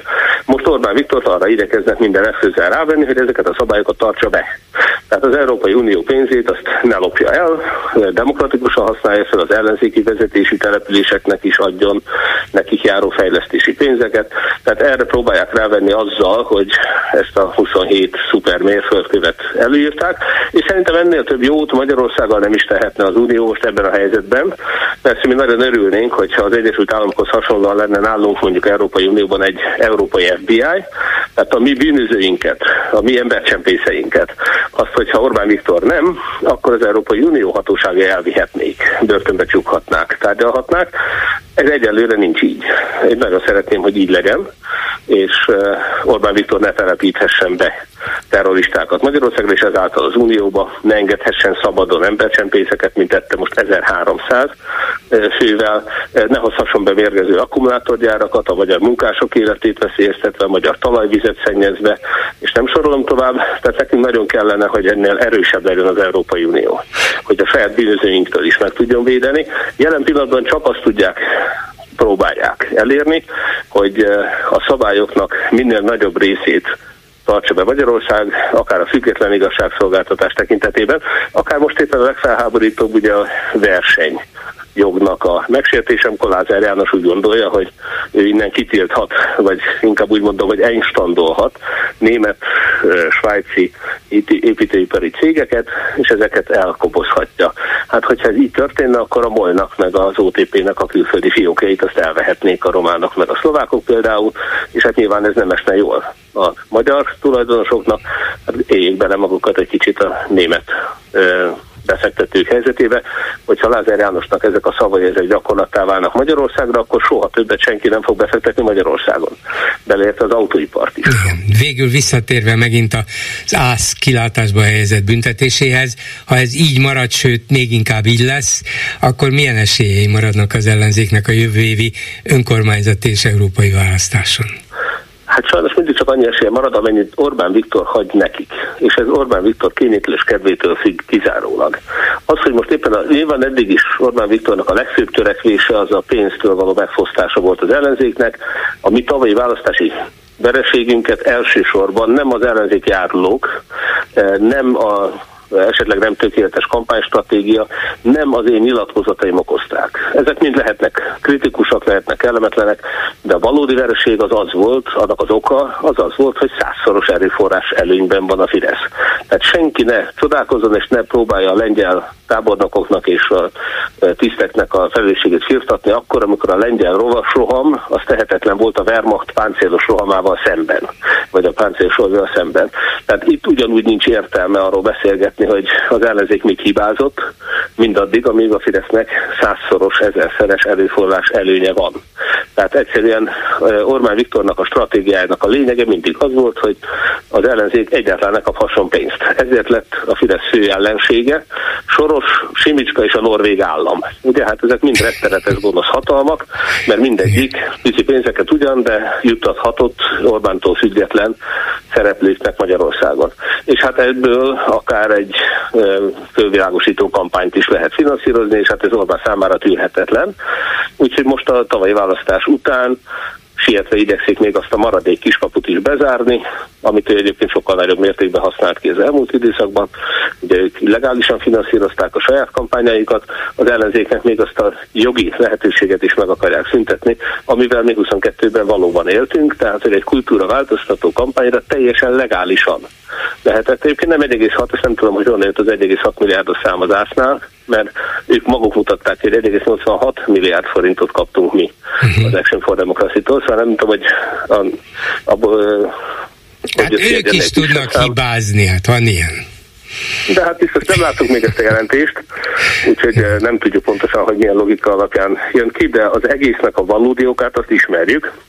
A cél az, hogy az ellenzéknek még annyi esélyese legyen arra, hogy Orbán Viktor ellen, rendszer ellen hatékonyan fel tudjon lépni, mint amennyi 22-ben volt.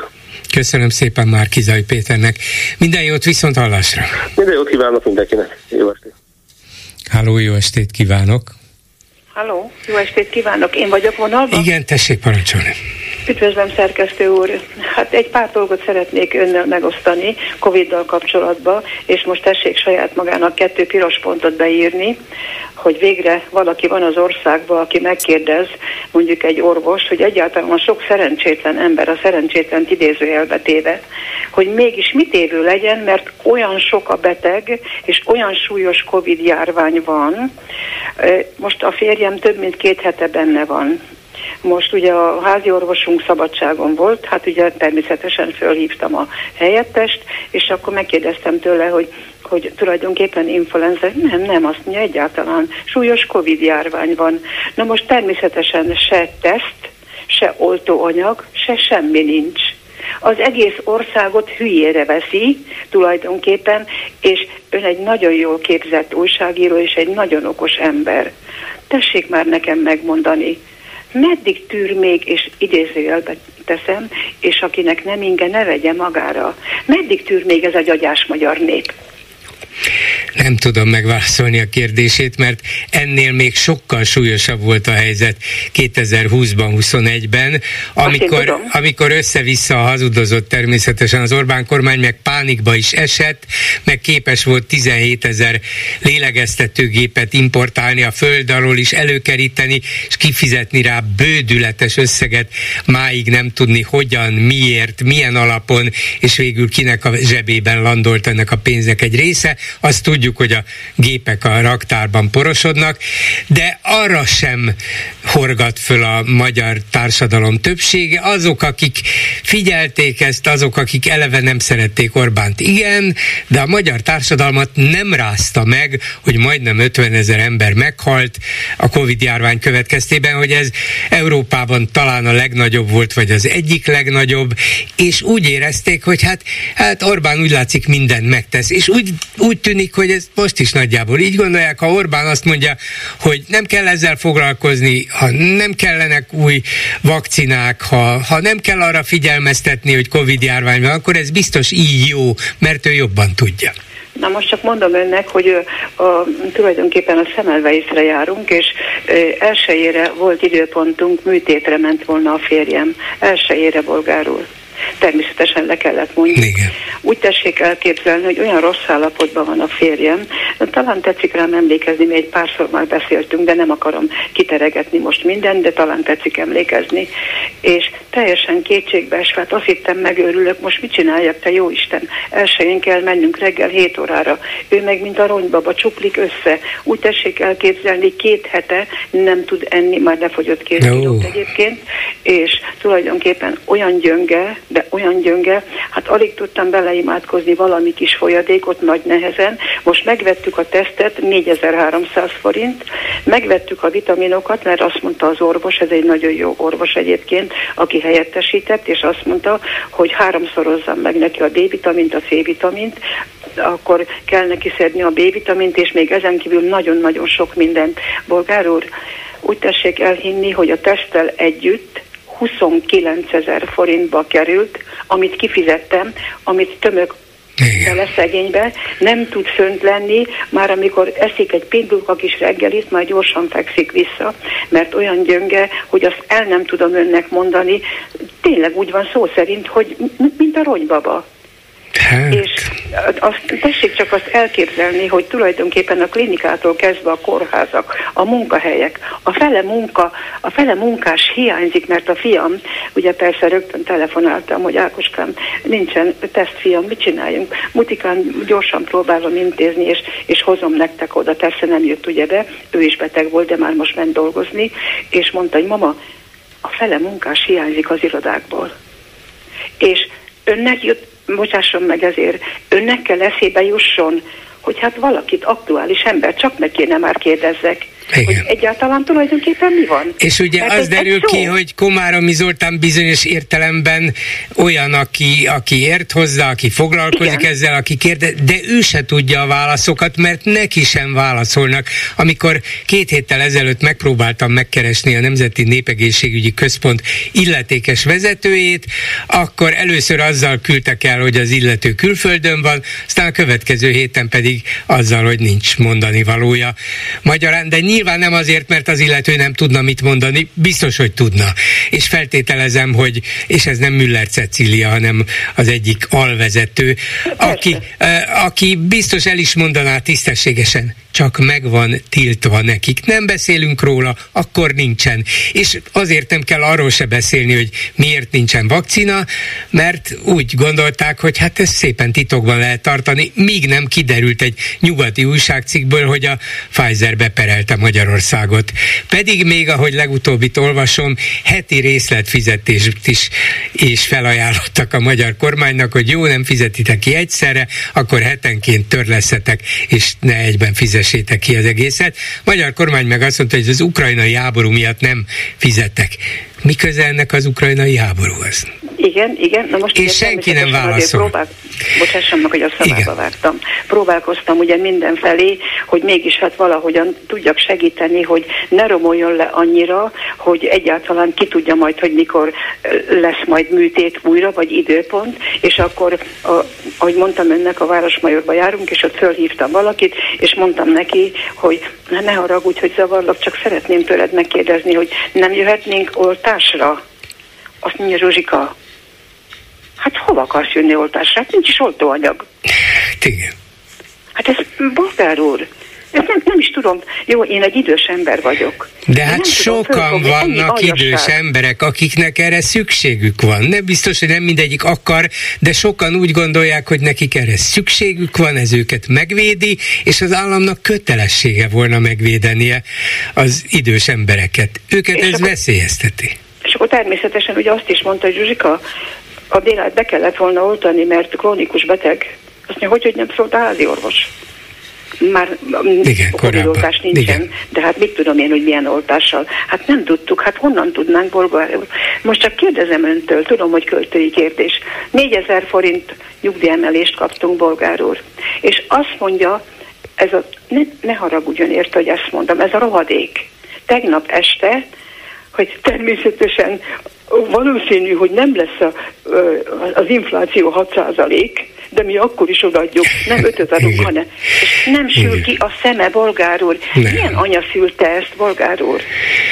Hát nem mennék odáig vissza, miért lett belőle ilyen ember, azt nem tudom. Bolgár úr, őszintén mondom önnek, ez mindig is ilyen volt. Ez adhatna nekem havonta egy vödör pénzt, én akkor se szavaznék rá soha, nem is szavaztam rá soha teljes szívemből gyűlölöm az egész bagást, mert olyan szinten lepusztították az egészségügyet és az egész országot, hogy a betegek viszik a hátukon az egészségügyet. Hát igen, többek között, és annyi mindent tettek még tönkre. És, borzasztó. És közben úgy tesznek, mint akiknek semmi közük az egészhez, ami egy kicsit kellemetlen, ami egy kicsit kínos, ami rájuk ég, aztán lebuknak. De most is úgy tesznek, mintha ez nem az ő dolguk volna. Most nem tudom, tetszettem a hallani a fiatalok, hogy készült egy közvéleménykutatás, hogy a fiatalokból tulajdonképpen hatan maradnak, csak azt százból, nem hallottam. Százból hatan, igen, ez van a felmérésben. Hát úgy képzelik a jövőket, hogy százból csak hat maradna itt, hát ezt jó, tudjuk, hogy nem ez lesz a végeredmény, ha csak valami háború ki nem kergeti őket innét, de, de hát már eleve, hogy így gondolkodik egy mai fiatal, hogy jó, hát nem Magyarországon képzelem az életet. És a utolsó mondatom, és nagyon szépen köszönöm a türelmét, hogy ugye kihozták, hogy 9,9 az infláció, na most ugye mások is készítettek ilyen kutatást, és természetesen nem igaz, mert minimum 12 százalék. És bolgár úr, 13 éve minden évben alulbecsüli az inflációt a rohadék, és természetesen a pénzt elpakolják. Hát igen, a, nyilván a fiatalokra költik, hogy itt maradjanak, de mégsem hát maradnak. Szomorú, igen. Jobbulást kívánok a, a férjének. A is, és nagyon szépen köszönöm még egyszer a türelmét. Köszönöm, viszont hallásra. Kívánok önnek, viszont hallásra. Háló, jó estét kívánok! Háló, jó estét, Bolgár úr! Bálint vagyok, és köszönöm a, köszöntöm a hallgatókat. Egyébként örülök, hogy a, most a hölgy elmondta helyettem is egy csomó olyan pontját a, a dolgoknak, ami, ami szerintem mindenképpen ö, említést érdemel, és hogy nem csak, hogy említést érdemel, de hogy borzasztóan fontos, és hogy a szívéből, meg az eszéből beszélt, és az a kettő teljesen paritásban volt egymással, tehát, hogy így a legtöbb józan gondolkodású magyar, Budapesten, akikkel így beszélgetek, meg általában a budapestiek pontosan így éreznek, úgyhogy köszöntöm őt így ismeretlenül is, és hát a, ma, ma egy, nagyon zsúfolt a program, úgyhogy akkor gyorsan mondom, mert rengetegen voltak. Tehát, hogy a pénzügyminiszter, hogy a Varga, tehát, hogy igazából arról akarok beszélni, hogy nagyon-nagyon örülök neki, mert hogy az Orbán kormány láthatóan és nyilvánvalóan maga alatt vágja a fát olyan szinten, hogy ezt már így korábban is mondtam, és most már jóslásukban nem megyek bele, mert abban már, azzal már befürödtem, de hogy, hogy ez a Varga Mihály menesztése és új Orbánhoz hű, Orbánhoz lojális kinevezés, hát ez, ez, ez, ez döbbenet. Ez igazából ennek nagyon kell örülnünk, és méghozzá azért, mert hogy ő, az Orbán kormányos megpróbálja újból elkezdeni fűteni a gazdaságot, miközben pont ez vezetett többek között nagyon nagy arányban arra, ahhoz, hogy ekkora infláció szabadult el Magyarországon, a legnagyobb gyakorlatilag Igen. nálunk volt így az EU-ban, vagy a második legnagyobb, és hogy hogy nem, az, az első legnagyobb. Na, most már majdnem egy éve a legnagyobb, előtte meg igen. az első egy-kettőben, háromban volt benne hosszú ideig. Igen, igen. Tehát, hogy, hogy azt, azt, azt becsülöm, hogy jövőre most elkezdik újból fűteni a gazdaságot, mikor az összes értelmes gazdasági szakember tovább megyek, még a, a Magyar Nemzeti Bank elnöke is megmondta, most már visszaarcot fúj, fújt, és megmondta, hogy óriási elhibázott döntés volt az, hogy ilyen szinten kiszortuk a pénzt a gazdaságba, hogy fűtsük, miközben ez, ez, ez, ez nyilvánvaló inflációt szül. Most megint elkövetik azt a hibát, sőt, még mindig nem törölték el, most újabb fél évre kitolták a, azt hiszem júniusig így az élelmiszer árszópot, meg Na ez is nagyon nagy probléma, hogy nem az árszópot, hanem a akciós, teljesen mindegy. Tudjuk, hogy ez hogy működik, sehogy sem. És akkor Márki Zaj Péternek hatalmas taps, azért nagyon, tényleg nagyon okosan beszél, és olyan rendkívül jól összefoglalja hatékonyan a lényeget, hogy tényleg öröm hallgatni. Tényleg nem csak arról volt, hogy mit mondott annó, meg mit nem mondott, hanem hogy a 3 milliárd forinton rugóznak most már egy éve, és azért feleségem édesanyjától és meg a vidékiektől ezt hallgatom, hogy 3 milliárd forint, de amikor fölteszem nekik a kérdést, hogy mit gondoltak, hogy Orbánék mennyiből gazdálkodtak? Hát akkor így néznek, hát de, de, de ezt nem külföldről mondom, nem külföldről kapjuk, azt a te pénzed dolgoztuk el. És 100 hát milliárd fölött van ez a, én egyébként azt gondoltam, azt hittem, hogy 30 milliárd nem, most már Tizan elmondta, hogy ez bőven 100 milliárd fölött volt, ez ami azt jelenti, hogy több mint 33-szorosa. Tehát, hogy így ne rugózunk már ezen a 3 milliárdon, és pont ehhez kapcsolódóan az, hogy ez is egy nagyon-nagyon jó pontja az Orbán rendszer összeomlásának, mert az lesz, hogy a pártok most ha őket megbüntetik, mármint az ellenzéki pártok, ez mindig nagyon érdekes. Egyetlen egy párt, hogy a Fidesz, a KDNP-t nem büntetik, csak az ellenzéki pártokat, de most már nem tudom volt a parlamentben, meg mindenhol. Végre összeszedi magát az ellenzéki párt, mert hogy teli lesz a hócipőjük azzal, hogy ilyen összegeket próbálnak velük kifizettetni, és végre megszorongatják a Fidesz meg Orbán kezét, mert valóban nekem is az elmúlt időszakban egyre inkább az, az, az a hát a gyanú mindegy meglátásom, pedig korábban nem volt, hogy igenis egy része megélhetési politikus, és hogy, hogy ezáltal, hogy mondja, tehát hogy így megfelelően mérgesek lesznek, és, meg, és, és, és nem tudom, paprikába harapnak, és végre összeszedik magukat, mert most már kőkemény ez az ő létüket fenyegeti. Úgyhogy ez egy újabb piros pont, idézőjelbe, a, annak vagy afelé, hogy ez az Orbán rendszer tényleg megbukjon. Meg, fogja, meg fogják látni jövőre, még ennél is rosszabb lesz a gazdasági helyzet, annak ellenére, hogy azt mondják, hogy nem, már a harmadik negyedévre, negyedik negyedévre már kilábalunk belőle, ugye azt is mondták, hogy hát most már jobb lesz, nem, nem lesz jobb, és valóban elhazudták az inflációt. Ö, aztán, tehát, hogy lássuk, lássuk a, a lényegét, hogy hogy működik Magyarország. Egy hét alatt három vasút siklott ki. Tehát minden, az egészségügyi, erről most nem beszélek, mert erről volt szó idáig, katasztrófa. Valóban mindenki beteg, az én családom is beteg, és nyilvánvalóan öm, covidosak, tehát hogy ide így erről nem beszél, mert ha nem beszélnek, akkor az nincsen. Ez tipikusan ilyen, ilyen, ilyen, ilyen fasisztói hozzáállás, tehát hogy tényleg katasztrófa az egész, és ö, nyilvánvalóan van, és nagyon-nagyon sokan betegek az iskolában is, meg mindenhol. Akkor ö, ez a Pfizer vakcina, ez, ez egyszerűen döbbenet. Tehát, hogyha arra, arra gondolok, hogy, hogy a Pfizer vakcina beszerzés ez, ez, ez az egész, hogy nem fizettek ki a Pfizer vakcina után járand, járó pénzt, ez annyira nagy szégyen, annyira ciki Orbánra nézve és Magyarországra nézve, hogy azt nem is tudom elmondani, és főleg az, hogy idáig istenítették, hogy ó, Karikó Katalin Nobel-díjat kapott, a mi magyar fejlesztő kutatónk, aki így született Magyarországon, és ennyire vastag a bőr a képén Orbán Viktornak, hogy ott akkor isteníti, de a, az a, annak a cégnek nem fizet Orbán Viktor, aki a Pfizer vakcinát adta, akinek a, a, ahol ahol hát Karikó a, amelyikre Karikó alelnöke, alelnöke volt ennek a BioNTechnek. Így van. Tehát, hogy így nem tudok indulatok nélkül beszélni, és tényleg ne haragudjanak a kedves hallgatók, meg ön se,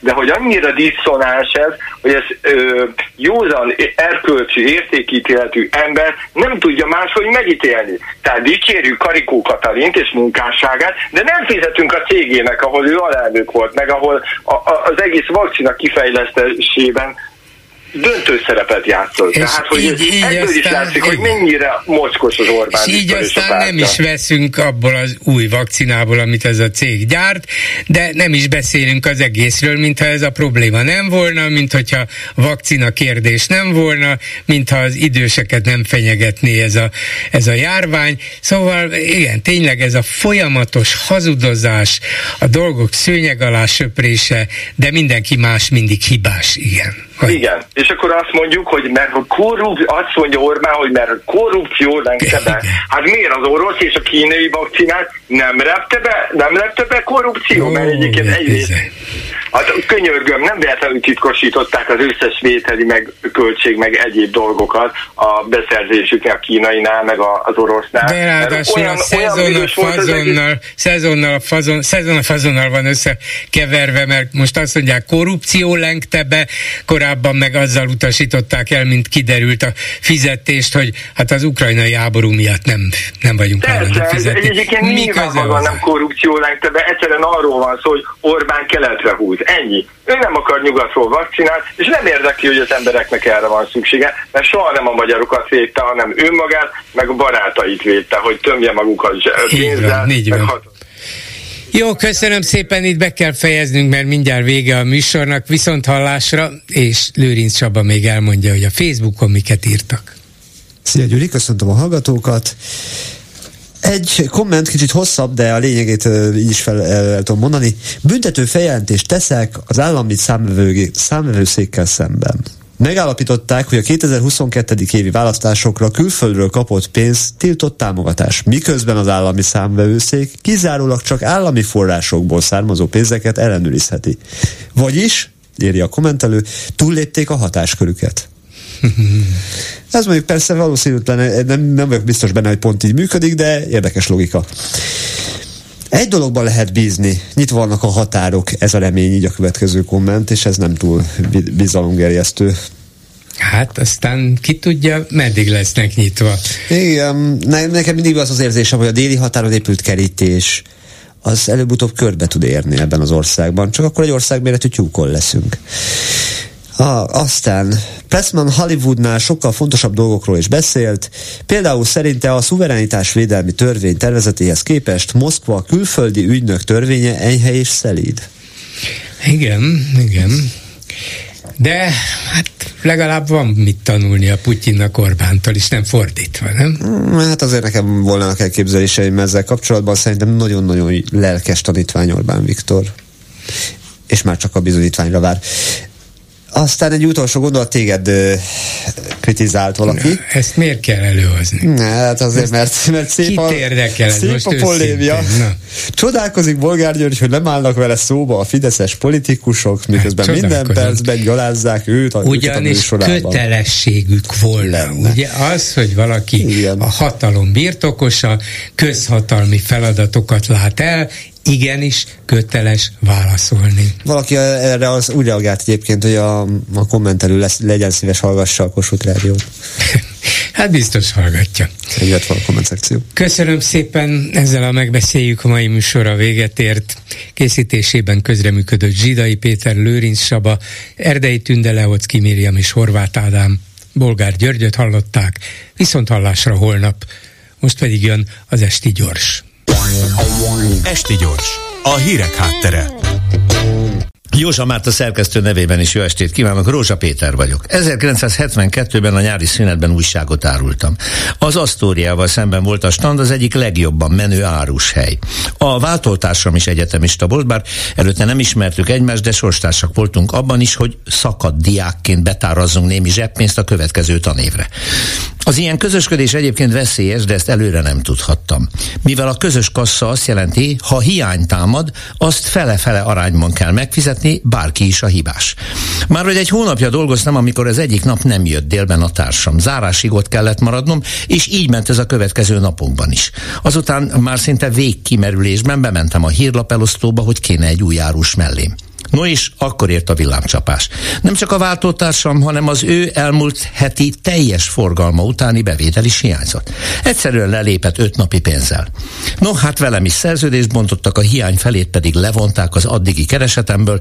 Jószerével csak a borravalóból származó rész jutott nekem, aminek felét addigra már el is költöttem kajára meg egyebekre.